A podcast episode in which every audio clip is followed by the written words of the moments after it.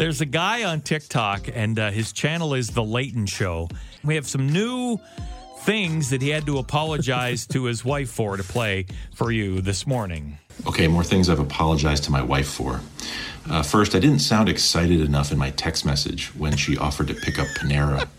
Uh, to be fair, I use the same tone in my texts that I use in these videos. Next, even though we both picked out the Christmas tree, it's definitely my fault that it's too short and crooked.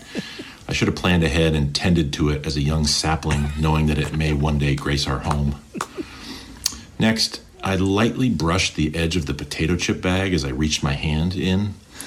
Uh, now that I know the deafening roar that that creates, uh, I'll just step into the bathroom for every fresh handful. And finally, uh, I wasn't in the exact same mood as her. Um, I obviously need to work on suppressing my true feelings and not being happy if she isn't, and on the rare occasion, vice versa.